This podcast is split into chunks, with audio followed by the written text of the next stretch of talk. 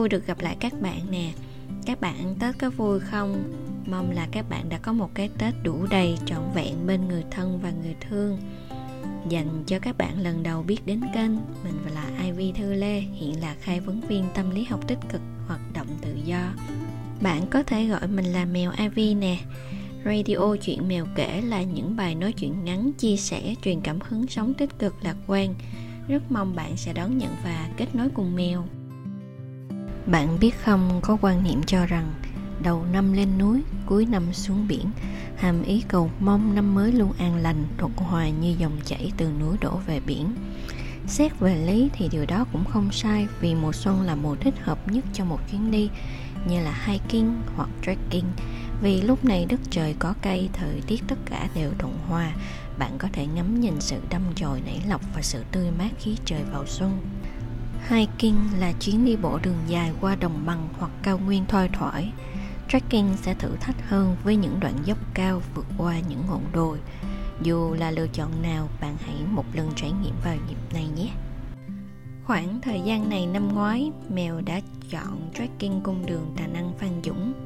Điều thú vị mèo học được từ chuyến đi này có thể kể đến, một là khi đã chọn một hành trình để đi và khi đã bắt đầu thì cần đi đến cùng, dù thử thách hay trở ngại đi chăng nữa. Đó là để khi nhìn lại, ta có thể tự hào bản thân về sự cố gắng, nỗ lực, bền bỉ ra sao. Đi nhanh hay đi chậm không quan trọng quan trọng là bạn có thể hoàn thành điều mình đã bắt đầu. Hai là, hành trình là sự rèn luyện sức bền và củng cố sức mạnh nội tại. Chúng ta khó mà biết được điểm tới hạn của mình là ở đâu cho đến khi thử thách nó ba là, khi đến đỉnh cao rồi, bạn chợt nhận ra, núi này cao vẫn có những ngọn núi khác cao hơn. Núi núi đồi đồi bủa vây chập trùng vậy nên không ngừng học hỏi và biết sống khiêm cung mới là điều cốt yếu. Bốn là, đỉnh cao không khẳng định sự thành công của mỗi người, mà nhắc rằng chúng ta đã cố gắng và trưởng thành hơn ngày hôm qua như thế nào. Năm là khi ở đỉnh cao rồi, chúng ta luôn có lựa chọn cho hành trình tiếp theo là gì? Đừng trụ lại chốn ấy quá lâu. Và đừng bao giờ phủ định những gì chúng ta đã trải qua hay cho rằng mình đã chọn sai đường.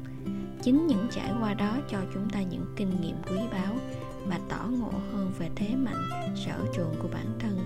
Để rồi khi bắt đầu hành trình mới, ta sẽ biết bắt đầu từ đâu và ta sẽ vượt qua nó như thế nào sáu là bạn đừng quên dừng lại ngắm nhìn và thả hồn vào những quan cảnh mình đi qua nhé. Vì hành trình không chỉ là để hoàn thành mà còn là trải nghiệm. Có như vậy thì bạn sẽ luôn được tiếp thêm sức mạnh và năng lượng. Bảy là những chìa tay giúp đỡ hay những lời động viên là những món quà quý giá mà bạn có thể trao đi, cũng như sẵn sàng mở lòng đón nhận để thấy rằng bạn xứng đáng được khích lệ và bạn không cô độc giữa thế giới rộng lớn này. Tám là luôn biết ơn về hành trình đã qua, vì khi nhìn lại bạn sẽ thấy bạn thật phi thường, vì có thể vượt qua những con dốc mà bạn đã phải lựa chọn đối diện hay thả lăn dòng đời tất cả chỉ là rào cản tâm lý mà chúng ta gọi là nỗi sợ nỗi sợ xuất hiện khi đối diện với trải nghiệm mới và cơ chế phòng vệ xuất hiện một cách bản năng. Lời khuyên chính là lắng nghe nỗi sợ. Lắng nghe nỗi sợ nó sẽ khác với việc chấp nhận từ bỏ ngay tức thì hay chấp nhận mạo hiểm, mà là đánh giá các phương án phù hợp. Wow, bạn có nhận thấy không?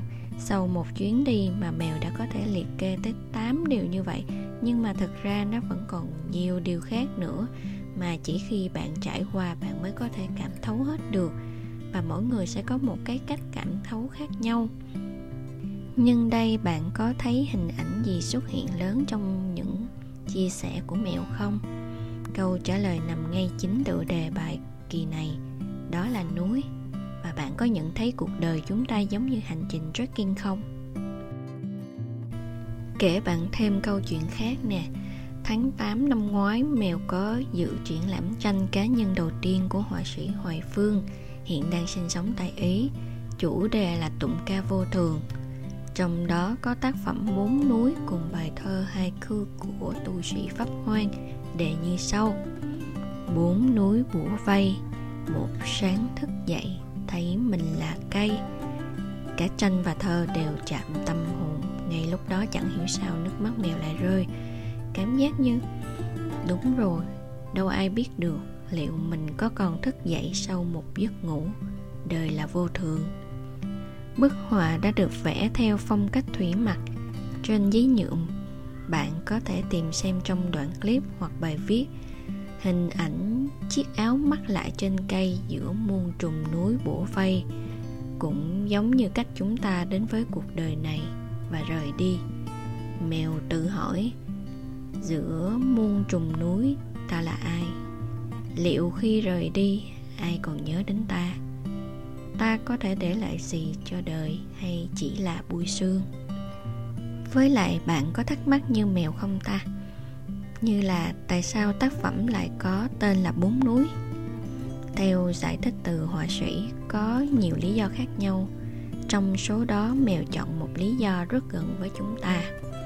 Bốn núi bủa vây giống như bốn nỗi thống khổ đời người là sinh lão bệnh tử.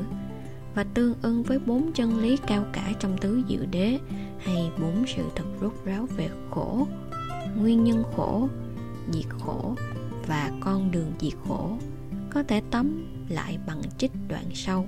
Ai hiểu đời là khổ, tức là phải hiểu rằng có một cõi niết bàn vượt ra ngoài sanh tử ai hiểu đời là khổ, tức là phải hiểu rằng khổ phải có nguyên do, bởi vô minh chấp ngã.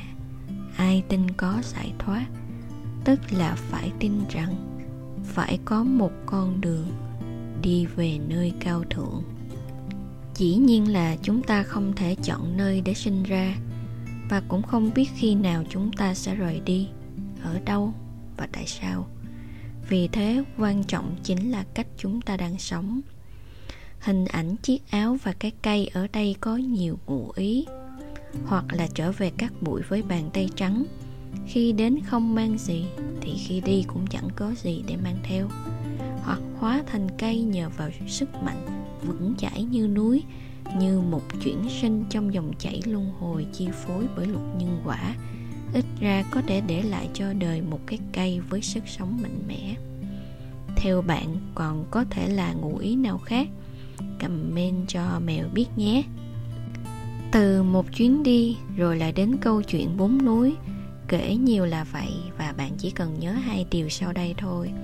Thứ nhất, mùa xuân là thời gian lý tưởng cho một chuyến đi về với thiên nhiên lên núi hay xuống biển sao cũng được nè. Quan trọng bạn sẽ nhận được lời khuyên gì từ mẹ trái đất. Thứ hai, tất cả chúng ta đều đang sống trong bốn núi bủa vây không trừ ai. Nên hãy nhớ về hình ảnh cái cây mọc vững vàng từ núi trong bức vẽ, như nói rằng núi rừng là nhà của nó. Nghĩa là nỗi khổ có thể đến từ tác động ngoại vi hay nội tại, và cuộc sống không bao giờ là bằng phẳng cả ta khó mà tránh khỏi những cái khổ trong đời. Hiểu vậy, thay đổi góc nhìn, ta chính là cây giữa bốn núi, sống ung dung và kiên cường. Sau cùng, mèo mượn đoạn suy tư của họa sĩ hoài phương để kết bài, hóa thành cây, từ bỏ đi hơi thở, từ bỏ đi những tham, sân, si, những gì chối buộc ta với hồng trần để tâm thân thanh thản cùng thiền định chính là cánh cửa để bước ra khỏi thung lũng bốn núi đó cảm ơn bạn đã lắng nghe và hẹn bạn kỳ tiếp theo vào thứ sáu tuần thứ ba của tháng 3 là vào ngày 22 tháng 3 năm 2024. Chào tạm biệt và gửi đến bạn năng lượng an lành. Miêu miêu miêu miêu.